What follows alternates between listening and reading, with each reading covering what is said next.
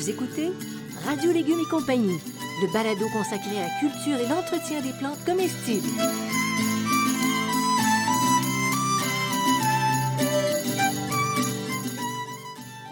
Laitue, Basilic, plantation, poivron, bleuet, pollinisation, haricots, arrosage, fraises, insectes ravageurs et maladies, concombres. fertilisation. Radio Légumes et compagnie, le balado qui vous dit tout pour cultiver et entretenir simplement les plantes comestibles de façon naturelle.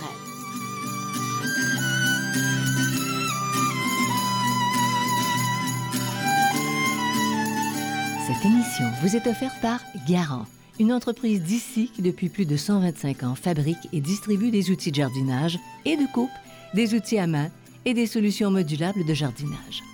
La qualité des produits Garant est une référence aussi bien pour les particuliers que pour les professionnels.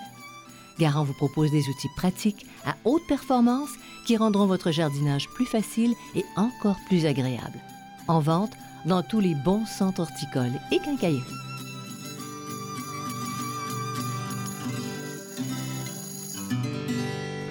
Bonjour à tous, salut Bertrand. Bonjour Janine. Cher Bertrand, certaines opérations de jardinage sont délicates et si on les fait bien, on prépare de grandes satisfactions, n'est-ce pas? Alors, c'est un balado qui répond à bien des angoisses de jardiniers. Je, je vous le dis, là. De- Angoisse? Oui, Oh mon Dieu, Oui. tu vas fort aujourd'hui. un peu.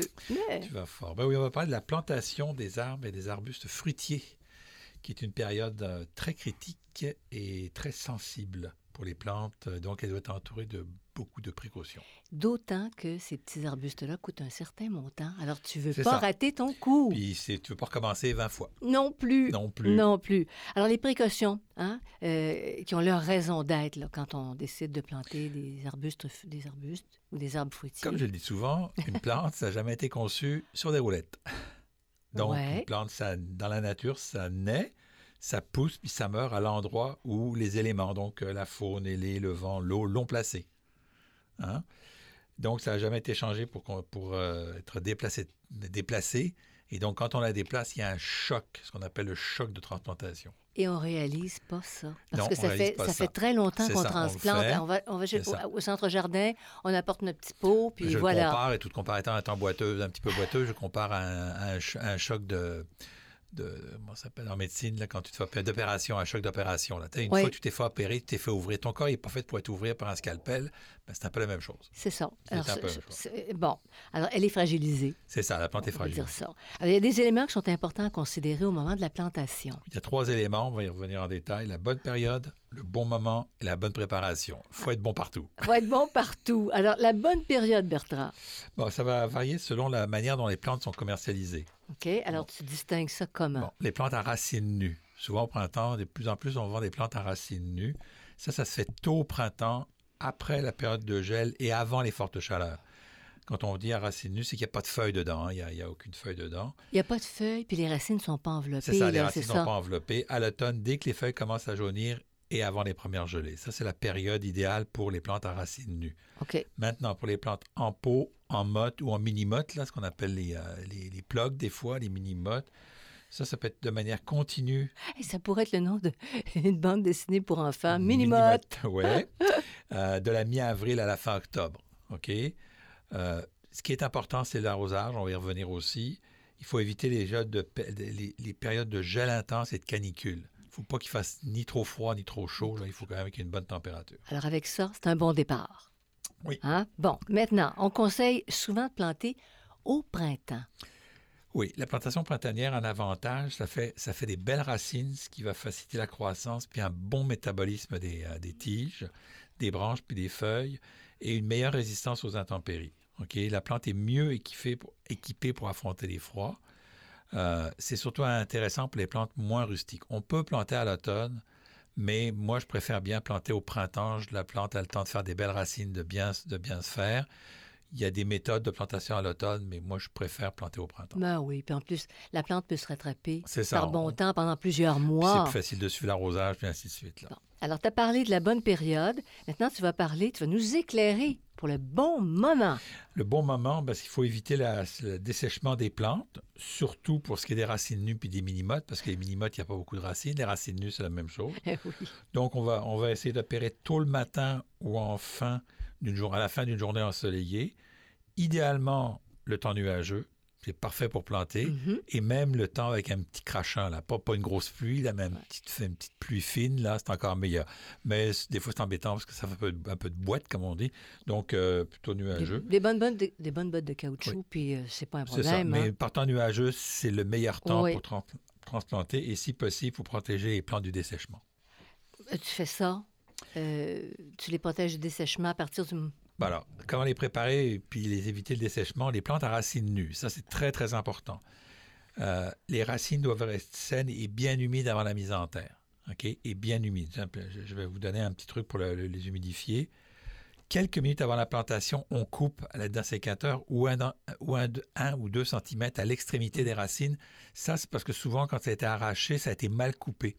Quand on va couper la racine, ça va permettre une meilleure cicatrisation puis l'émission de nouvelles, de nouvelles racines. C'est important de retailler, en fait, les racines, les racines racines. nues.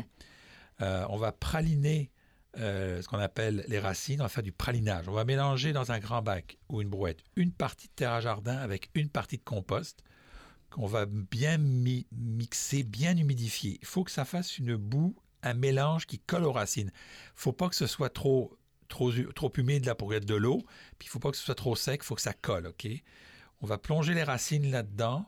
Et puis, on va, les, on va les mettre en terre après. Ce que ça fait, c'est que ça fait une espèce de, de couche qui va protéger la racine et qui va empêcher la racine de, se- de, de s'abîmer. C'est un terme qu'on a emprunté à la cuisine, praliné. Oui, c'est ça, Hein? c'est le pralinage. Là. Oui, Donc, après ça, on peut, on peut tailler sévèrement les branches une fois qu'on a planté, supprimer, on peut supprimer jusqu'à un quart de la superficie foliaire potentielle là, pour éviter les problèmes. oui. Puis, on peut éliminer les branches de mesurant moins de 60 cm. Là. Bon, Pour- fait, fait que ça, faut pas avoir peur. Non, faut pas avoir peur, faut On pas- recoupe, puis c'est c'est ça. même salutaire. C'est ça. OK. Les plantes en mini-motte, elles doivent être gorgées d'eau. Hein, parce que c'est des toutes petites mottes. Donc, on va les plonger dans un bac plein d'eau jusqu'à ce qu'il n'y ait plus de bulles d'air et qu'elles apparaissent à la surface. OK? Mhm. Donc, c'est ça. Puis, on fait une petite tâche de nettoyage avant ou après la, flora- la, la- la plantation. Ça, c'est au choix. Bon, fait que OK. ça- oui. Les plantes en pot, maintenant, il faut qu'elles soient bien humides. On va arroser avant la, mise en terre. On, on ne met jamais en terre une plante sèche parce que c'est très, très dur à la réhumidifier par la suite. On va couper, donc on va bien l'arroser. S'il faut même, on va les pots qui sont assez petits, euh, on peut les on va faire tremper dans une chaudière Ouais. d'eau ou dans une brouette là, Pour vraiment les et imbiber. vraiment les imbiber. Puis parfois faire attention, il faut parfois les arroser deux trois fois s'ils sont très très secs. On supprime les branches brisées avant ou après la plantation. OK. Alors, tu fais tout ça, mini-motte, plante en pot, puis tout ça. Maintenant, la bonne, la bonne méthode pour... bon, donc, c'est les grands préparatifs, là. Quand tu dis la retaille, puis tout, Ouais. ben, c'est ça. Ça, c'est les grands préparatifs. OK. Puis ensuite, la bonne méthode pour... Les manipuler, Oui, c'est ça les manipuler. Oui. Alors, pour les manipuler, on va les charger et les- et au chargement et au déchargement. Euh, c'est un moment critique, il faut avoir de nombreuses euh, précautions. oui. On évite de, euh, les bris aux tiges aux branches, les blessures au tronc. Euh, on manipule avec afin de réduire au minimum. Donc, on ramasse ou on livre quelques heures avant. On fait livrer quelques heures avant ou à peine quelques jours avant la plantation. On- c'est particulier, mais on essaie. on- quand, quand on commande, on ne commande pas trois semaines avant, puis on laisse ça trois semaines dans le garage, là, Non, non, ni, ni quoi que ce soit. surtout pas. Donc, il faut euh, décharger à proximité de l'endroit où, où aura lieu la plantation définitive. Plus c'est lourd, plus c'est gros, plus il faut que ce soit proche. Mais c'est ça, parce que si tu as le transporter, là, tu peux causer des blessures. Voilà. Bon, alors si on peut procéder, alors si on peut, si on peut pas procéder justement à la transplantation tout de suite, c'est ça. On a- peut les entreposer. Ouais, OK. Donc, pour les plantes en pot et en motte, on les met à la mi-ombre ou à l'ombre. On ne les met pas en plein soleil. On essaie de les mettre dans un endroit un petit peu ombragé. On vérifie quotidiennement le niveau d'humidité dans les pots et on place une sur, sur une surface plane euh, bien perpendiculaire. OK? Donc, il ne faut pas que le plan soit, le pot soit croche. Parce que sans ça, ce qui va se passer, c'est que l'eau va aller toute d'un côté, puis il y a une partie qui ne sera pas arrosée, puis une partie qui sera trop arrosée. Pour la période d'entreposage, pour être bien ça. certain que, que toutes les parties de la motte sont, sont mouillées quand tu arroses. OK. Pour les plantes à racines nues, en tout temps, puis je dis bien en tout temps, les racines doivent être couvertes d'une toile qui est maintenue constamment humide. Ça, ça veut dire que s'il fait très chaud, la toile, il faut, il faut, pas- il faut peut-être l'arroser deux à trois fois par jour. OK? Les racines, il faut savoir que des racines qui sèchent durant plus de deux heures, on perd 50% de la possibilité de reprise. euh, c'est pas négligeable. Deux heures. En deux heures, si vous les laissez au soleil pendant deux heures, Oublie. il y a 50% de chance, une chance sur deux que les, les plantes ne reprennent pas. Oui. Donc, euh, c'est beaucoup de travail pour rien. Oui. Euh, on, les, on les met en un espace à l'abri du vent, du soleil et du gel. Euh, on les plante idéalement au jour de la réception. S'il y a de plus en plus qui font des commandes par Internet, quand vous avez vos commandes par faites vos trous d'avance, faites préparer vos affaires d'avance. Dès que vous recevez vos plantes, vous, vous, vous humidifiez les, euh, les racines, vous faites votre pralinage et vous les plantez. Euh, on peut aussi, si on n'a pas le temps, enterrer temporairement les racines dans une jauge qu'on appelle. Donc, on met, la- on- on met les plantes temporairement en jauge pour protéger les racines, mais on surveille euh, les arrosages continuellement et on prépare le trou de plantation euh, une fois que, avant de sortir les plantes de, de l'entreposage. Parfait. Il y a beaucoup d'informations. Beaucoup, c'est intéressant.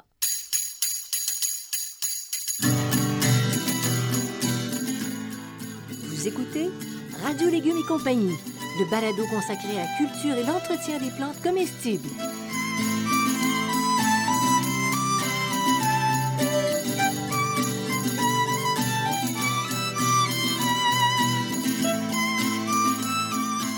Il est temps de récolter vos fines herbes et vos légumes. Afin de rendre cette opération agréable et efficace, Garant Botanica propose sa gamme de sécateurs. Leur poignée antidérapante et ergonomique vous procure une expérience de tout confort. Fait de matériaux haut de gamme, ces sécateurs aux lames bien tranchantes permettent de réduire la fatigue et les tensions dans les mains. Découvrez les outils pensés pour jardiner en tout confort, même dans les endroits restreints. Les outils Garant Botanica accompagnent les jardiniers dans leurs projets. En vente dans tous les bons centres horticoles et quincailleries.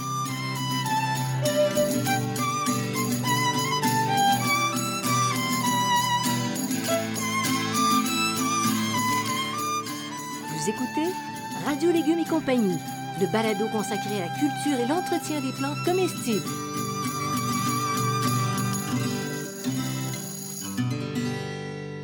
Alors Bertrand, on revient à nos plantations d'arbustes fruitiers et d'arbres. Oui. Euh, la bonne méthode pour préparer, pour préparer la zone de plantation en pleine terre. Bon, alors, si on est sur du terrain gazonné, on enlève une galette de gazon. La galette de gazon peut être compostée, hein, donc on on regarde permet, perd. on perd pas Et ça. le diamètre doit être deux fois supérieur au diamètre de la motte ou des racines une fois étalées quand on a des plantes à racines nues. Donc, on regarde un peu comment ça s'étale normalement, puis on, on multiplie par deux à peu près la surface. Euh, et, on- et- et en profondeur aussi, on peut multiplier par deux. Un, au moins une fois, mais au- une fois et demie minimum jusqu'à deux. Euh, on peut, quand on a du gazon, on peut euh, protéger à l'aide d'un plastique ou des panneaux de bois les parties gazonnées pour éviter le tassement des parties gazonnées. Parce que si vous pilotez, comme on dit, autour du trou assez Ouais. plusieurs fois, votre gazon va être abîmé à cet endroit-là, vous n'aurez pas besoin de refaire. Donc, c'est pour protéger le- terrassement ça. déjà existant. Puis en plus, euh, c'est fa- plus facile à nettoyer après la transplantation. hein. c'est en plein ça. Sur Mm. un terrain non gazonné, ben, on supprime les herbes indésirables, particulièrement ceux qui sont vivaces. On ramasse les débris, les cailloux, puis autres éléments indésirables avant de planter, comme on le ferait sur une surface ordinaire. Bon. Puis maintenant, est-ce qu'on doit modifier le sol? Est-ce que c'est obligatoire? Non, ce n'est plus conseillé de modifier en profondeur le sol lors d'une plantation. Ça, il faut bien faire attention à ça, c'est très important parce qu'on a souvent dit, vous enlevez le mauvais sol, vous rajoutez du bon Mm. sol et le tour est joué. On sait aujourd'hui que c'est pas une bonne chose. Pourtant, Non. ça a été fait pendant des dizaines d'années, on a répété ça, mais c'est pas une bonne chose. Il faut conserver la pla- la- le, le sol qu'on a. Pourquoi? Parce que ce qu'on cherche, c'est le bon arbre, la bonne plante au bon endroit. Donc, on a adapté la plante aux conditions de sol.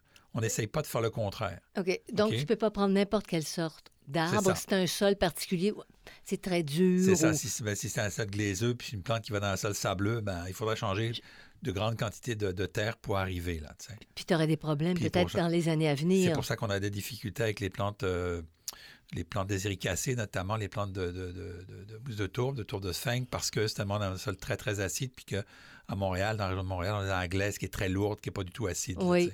Ben, pas, pas partout, là, mais en général, pas, pas- pas beaucoup acide. Mais on- si tu modifies, c'est ça, tu peux avoir. Euh, pour les reste- premières années, ça va aller, mais à- ça. De- plus long terme, au- ça marchera Au bout plus. de 2 à 5 ans, on va se rendre compte que la plante, finalement, comme je dis toujours, c'est un gros bébé gâté. hein.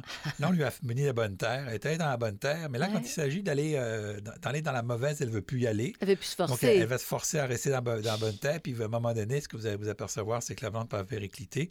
Vous allez vouloir l'arracher, puis vous allez apercevoir que les racines n'auront pas été en dehors du trou.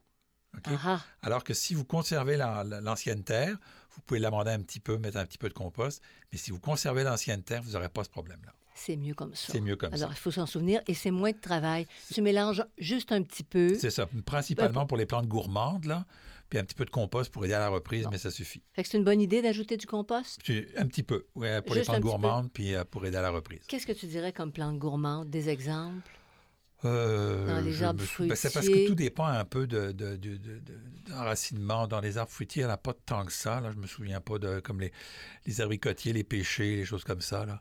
Ça, ça demande un petit Ça, peu ça plus. demande un peu plus. Là. Mais euh, non, parce que j'aurais, j'aurais tendance à dire les poiriers, les pommiers, mais les poiriers, les pommiers, si on utilise les bons porte-greffes, on n'a pas ce problème-là. Ah, C'est pour ça là, qu'il y a, il y a une adéquation. Mais normalement, on devrait en mettre pas beaucoup parce que on- on- on a une adéquation entre le sol et la plante.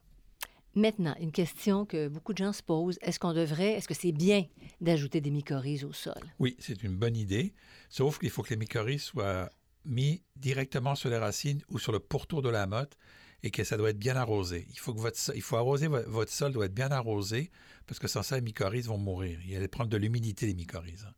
Dès que vous les, activez, elles prennent de l'humidité. Sauf les- il y a un, y, a- en a un qui prend pas, c'est les éricacées là. OK, les ça. vaccines, les, les bleuets, les raisins d'ours euh, et tout, et tutti quanti là. euh, ça, ça, ça, il y a des mycorhizes pour les éricacées, mais ils ne sont pas vendus dans le commerce. OK, les professionnels en ont, j'imagine? Euh, oui, mais c'est Oui. rare, même on en met pas, on en, on en met rarement. là, donc, donc, ça vaut pas la peine. Pas- Ce qu'il faut savoir, c'est que vous n'avez pas de mycorhizes, mais que vous mettez un petit peu de compost maison qui est, qui est bien, qui est, qui- qui- qui est bien vivant, vous allez avoir de la mycorhize là-dedans. Parce qu'automatiquement, dans un compost maison, il y a de la mycorhize. Alors là, on a préparé notre fosse. C'est ça. hein. Là, c'est tout bien préparé. Comment on procède à la plantation en pleine terre? Ça, c'est le moment le plus... Ah, formidable. Formidable. Là, Ben, tu rêves. Je vais, je vais pas vous l'expliquer parce que ça serait beaucoup trop long. Ça Ah, nous ah. prendrait un 40 minutes d'explication. Mais comme on dit, une image vaut mille mots. Donc, sur le site de Radio Légumes, sur la page de Radio Légumes, vous allez trouver le, euh, la- un petit dessin qui vous explique. Là, vous allez tout de suite très bien comprendre tout, tout- comme, tout, comment tout est placé. Là. Donc, vous allez sur euh, Radio Légumes. Ce qu'il faut savoir, ce qui est très, très important, c'est que la plante est installée à bonne hauteur. C'est-à-dire que le collet ne sera ni trop bas, ni trop haut. Bon, pour ceux qui ne savent pas, le collet, c'est bien visible? On est, même un amateur peut très bien l'identifier. Alors, le collet, oui, c'est la partie où ça, les racines commencent puis les tiges finissent.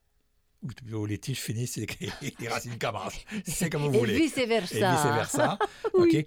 En général, c'est une petite partie qui est à la fois un petit peu blanche en bas, un petit peu, un petit peu brune en haut. C'est la, et puis là, c'est la hauteur où normalement il y a la terre quand il est arraché ou dans le pot. Dans le pot, vous l'avez, le, le niveau.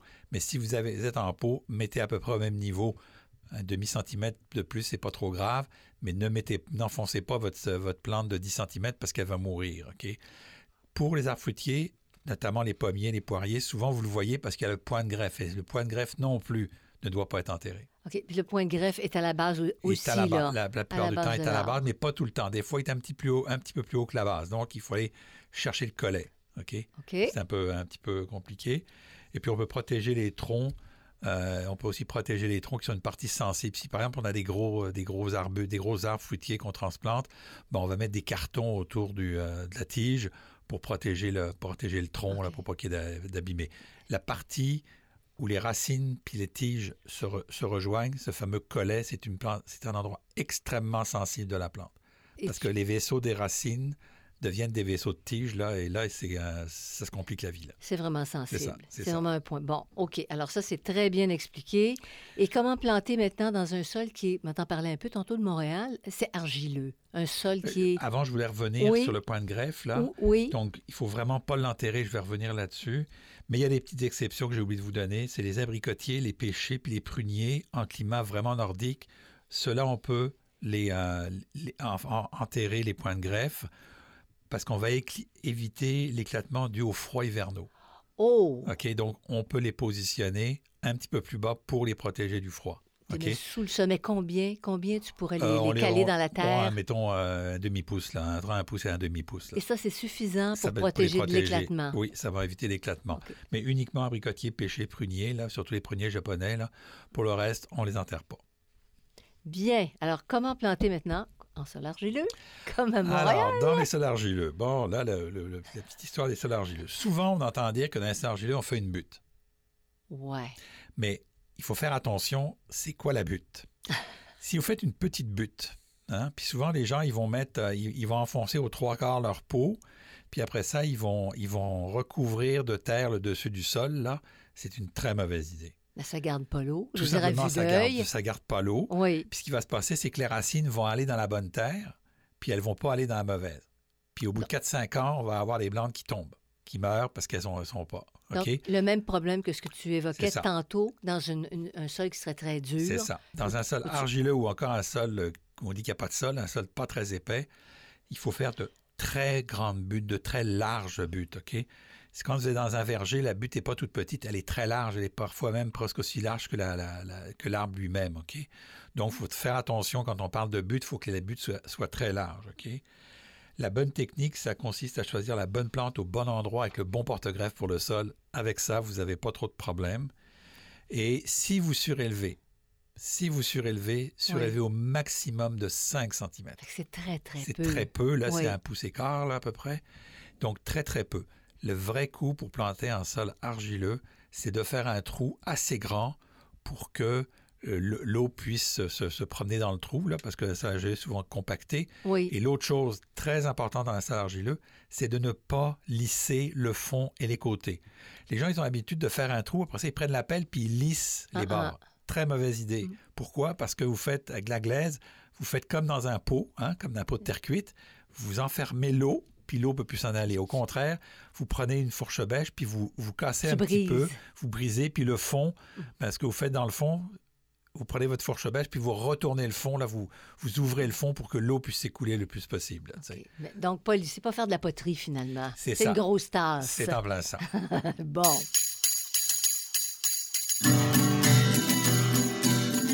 Vous écoutez Radio Légumes et compagnie, le balado consacré à la culture et l'entretien des plantes comestibles.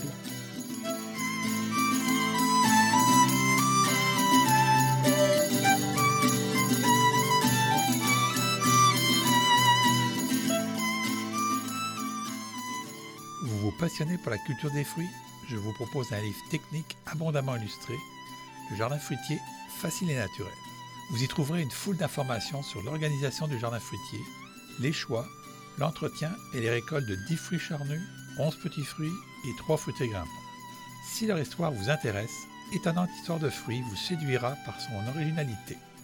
Tous mes livres, produits 100% localement, sont en vente dans les librairies du Québec.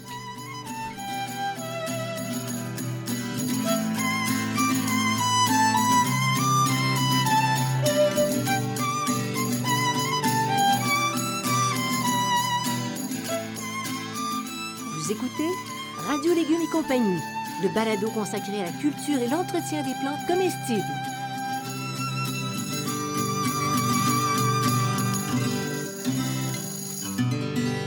Il y a une autre, euh, une autre question qui revenait souvent hein, quand on avait l'émission. On tuteur ou on tuteur pas? Bon, Et alors, pourquoi on tuteur? peut-être bien que oui, peut-être bien que non, comme diraient mes ancêtres. hein. Hé, hé, Donc, hé. euh, à racine nue, oui, on tuteur. Toujours. Simplement, c'est que la plante n'a rien pour se retenir. S'il y a un coup de vent, là, elle part au vent. Hum, En pot, surtout dans la là où les plantations sont venteuses. Si vous en avez un endroit très venteux, vous allez vous retrouver qu'au bout d'une une demi-heure, là, euh, votre plante est couchée. Là, en, en motte, si la motte est très lourde, l'arbre, il ne bougera pas. Là. Hein? À moins que ce soit vraiment extrêmement venteux. Là. Mais euh, en, en, En pot, en là, et ouais. enracineux tout le temps, puis en pot suivant les situations. OK. Puis maintenant, où tu le places, ton fameux tuteur? Parce qu'on a toujours peur de briser les racines, c'est vrai. Alors, qu'est-ce qu'on fait? Alors, on place le tuteur du côté du vent dominant, de manière à ce que le tuteur, le, quand, quand l'arbre est poussé hors du tuteur plutôt que de pousser vers le tuteur. Je vais le dire comme ça, hein, c'est plus simple. Donc, vous mettez votre tuteur, puis il faut que l'arbre, quand il vente, s'en aille à l'extérieur du tuteur, pas vers l'intérieur. Et c'est là que le, le tuteur travaille. Donc, c'est Il ça. retient Il l'arbre. retient l'arbre. Si vous le Mhm. mettez à l'ouest, le vent est d'ouest, l'arbre, lui, le, le vent va toucher le tuteur puis toucher l'arbre après. Mais si vous le mettez à l'est, le vent va, le vent va toucher l'arbre qui va venir toucher le tuteur, ça marche pas. Donc c'est vraiment dans, dans- dans ce sens-là. Euh, on, ne plante, pas- euh, on ne plante pas le- les tuteurs dans la motte, Jamais, jamais. jamais, toujours à l'extérieur Mhm. parce qu'on risque d'abîmer la motte. Et on peut aussi, si on veut, planter deux tuteurs. Dans le cas des deux tuteurs, là, on le plante plus dans, on le plante plus euh, dans le sens du vent, on va le planter en travers. Là.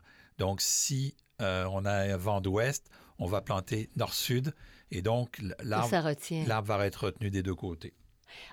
Puis, il y a un appareil qui, qui aide à planter les tuteurs. Oui. Parle donc de ça. C'est tellement pratique. Bon, ben ça, ça, se loue, ça, ça- ça se loue dans toutes les bonnes, euh, les bons centres de location. Là. Je ne sais jamais le nom, là, un plan de tuteur, je pense qu'ils appellent ça. Là.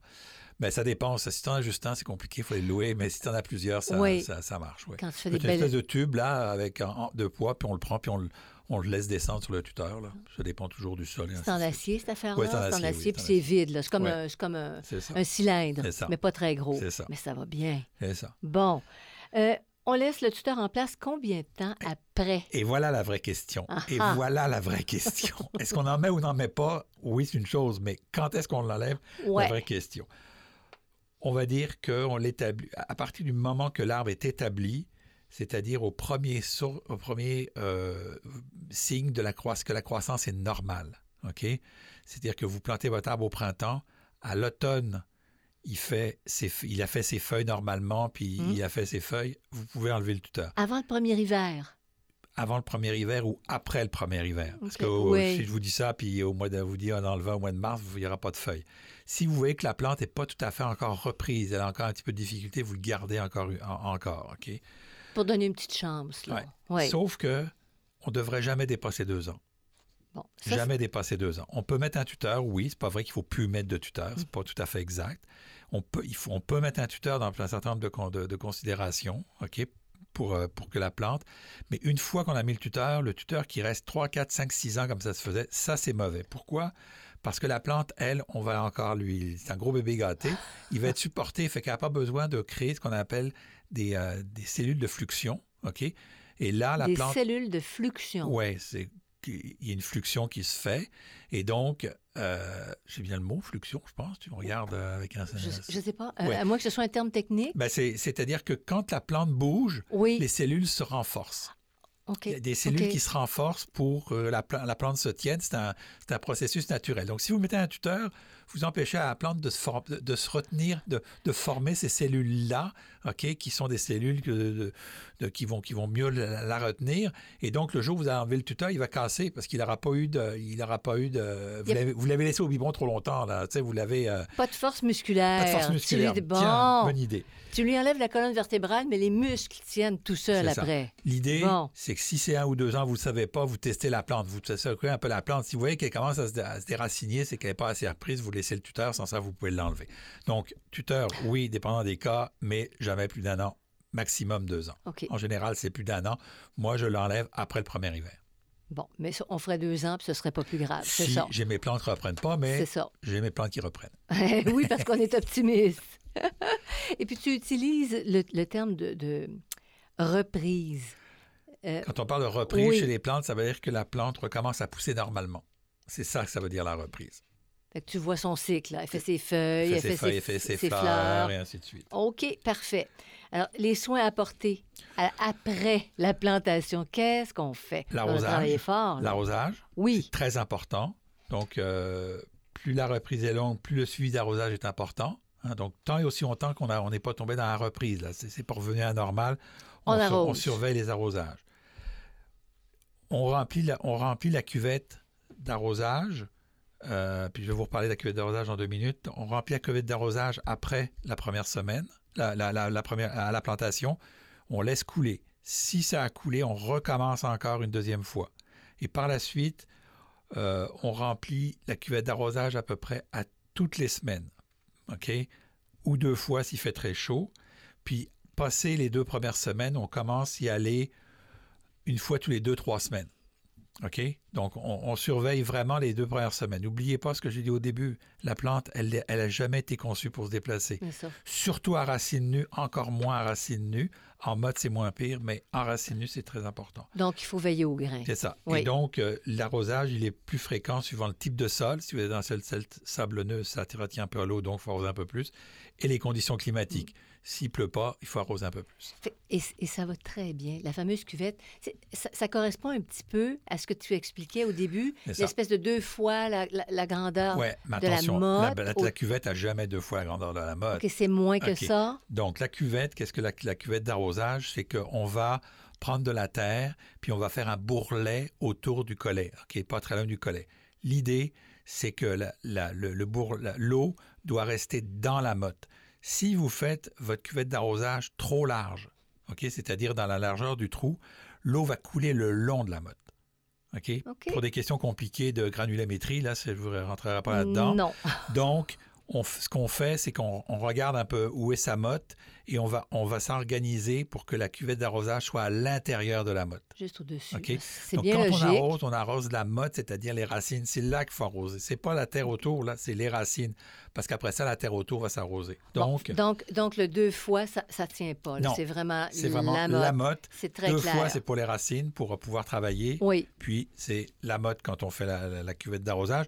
Souvent, les gens, ils vont faire la cuvette d'arrosage. On peut la faire avec de la terre ou avec du paillis, c'est pareil. Elle, reste, elle irait jusqu'à l'établissement complet de la plante. OK? Pour les mini-mottes puis les arbustes, c'est environ un an. Au bout d'un an, on peut enlever la, on peut l'enlever, la, la- ça n'a plus de problème. Pour les gros arbustes puis les arbres de petit calibre, c'est deux ans qu'on la garde. Puis quand on a des arbres de gros calibre, c'est de deux à quatre ans qu'on peut garder la motte. bon, quand Mais même. Et, tu l'alimentes, comme tu as dit tantôt, On là? ben, dépendant de la température, sec, quand on voit puis que c'est oui. sec, quand on voit que ça en a besoin. C'est-à-dire qu'on on- on continue à concentrer les racines. Pourquoi? Parce que dans une grosse motte, la plante a, a besoin de beaucoup d'eau pour se, pour se, se- s'humecter. Oui, Et euh, pour les arbres de gros calibre, c'est ceux qui restent 2 à 4 ans, au bout de deux ans, on refait, à tous les deux ans, on refait. Et on l'élargit un petit peu parce que les racines ont grossi. Là. Mhm. Mais si vous voyez que votre arbre est en pleine santé, il va bien, vous pouvez l'enlever. là. Tu sais, si c'est repris, tout va bien, euh, vous pouvez l'enlever. Sauf que ça vous aide un petit peu parce que c'est difficile d'arroser des arbres. là. Donc, pour, le- pour les arroser, surtout ils sont- dans le gazon, pour vraiment les arroser comme il faut. là. oui. Petit détail, quand vous arrosez vos arbres, ne vous fiez pas à votre système d'irrigation de la pelouse. Ah non, ça n'a rien à Ça voir. n'a rien à voir, c'est pas le même temps. OK? Donc, euh, vous il faut vous assurer qu'il y a bien de, de l'eau sur les racines. Bon, alors nous voilà bien, bien informés. Je suis très contente. C'est une belle explication, ça, pour la fameuse cuvette d'arrosage. Oui, oui, la cuvette d'arrosage, c'est Ouais. à l'intérieur de la mode, jamais à l'extérieur. Sans ça, ça ne marche pas. Tu passes à vous côté le verrez, de ta vous le verrez sur le cible. dessin sur le site euh, radiolégumes.com. C'est ça. Et, et- et quand est-ce qu'on on doit commencer la taille de formation? Ça, ça fait peur à plusieurs personnes, mais si tu nous expliques ça simplement, on est ouvert à la question. Pour les plantes en pot puis les plantes en motte, pas au moment de la plantation. Tu laisses faire. On laisse faire. On supprime les, les, branches, les, abîmées, on supprime ce qui ne marche pas, quoi que ce soit, mais on commence pas. On s'est rendu compte que si on attendait une année que la plante reprenne, reprenne, on avait, une meilleure, on avait un, un meilleur résultat dans la taille de formation. On l'e- on l'explique de la manière suivante. La plante, je reviens toujours au début, n'a pas été faite pour être déplacée. Et donc, est-ce qu'elle fait, excusez l'expression, elle rush en Moses pour Oui. aller faire des racines? Et là, tu lui dis, ma grande, je t'envoie, tu vas faire des racines, mais en plus de ça, tu vas me faire une belle tête. Mhm. Tu vas faire une belle tête bien formée. C'est trop de travail. C'est un peu beaucoup pour une plante qui n'a pas été, je me répète mille fois, mais qui n'a pas été conçue pour être déplacée. C'est pas sur des roulettes. OK? Donc, c'est ça vraiment le, le problème. Donc, on dit maintenant d'attendre une année que la reprise soit totale et là, on commence la taille de formation. Donc, euh, les plants sont suffisamment stressés comme ça, là, pour pas en leur en donner plus. Mais c'est vrai. On c'est- la nature. Ouais, on peut diriger, tailler un peu, palisser après, les, après les, les- les premières, la première année, là, mais avant la première année. Juste le palissage peut se faire parfois. Le palissage consiste à, à diriger des branches sur un, sur Un un mur, support, sur, ouais. un, sur un support de métal. On peut le faire pour, parce que les branches sont jeunes, on peut le faire. Mais on ne fait pas de taille de formation, là. Comment c'est de taille de formation compliquée, là, on touche pas à ça. Fait que tu les diriges quand elles sont souples, si ça. tu veux, dès le ça. départ. Ça. Ben voilà qui complète ce balado. Bertrand, merci beaucoup. C'est des belles informations techniques qui nous aident à ne pas rater notre coup. Ben, c'est Hein? important la plantation parce que d'abord, ça coûte cher, les arbustes. hein. Mais Les- Ça coûte plus cher qu'une petite, euh, une petite, euh, Ben, tu, annuelle. Puis tu rêves à ça, là? Puis tu perds la première année parce que tu perds ton plan. Ben, c'est ça. C'est très, c'est très, oui, c'est beaucoup de travail. Alors, on vous invite à nous suivre. Si vous avez raté des balados, vous pouvez vous reprendre comme vous voulez, la nuit, le jour, c'est disponible. Alors, vous allez sur la page radiolégumes.com, vous cliquez sur Subscribe, vous restez comme ça informé des nouvelles parutions parce qu'on en a encore beaucoup hein, qui s'en viennent. On remercie Garant, notre commanditaire, ainsi que Xavier Gervais-Dumont pour la musique et Charles, son frère, pour l'assistance technique. Portez-vous bien. Euh, continuez de jardiner, de rêver à tout ce qui va pousser dans votre jardin. Plantez des arbres fruitiers parce que dans quelques années, vous pourrez euh, vous pencher sous l'arbre et récolter euh, le fruit de votre travail. Le bonheur. Merci beaucoup, Bertrand. Merci, Janine. Bye bye. À la prochaine.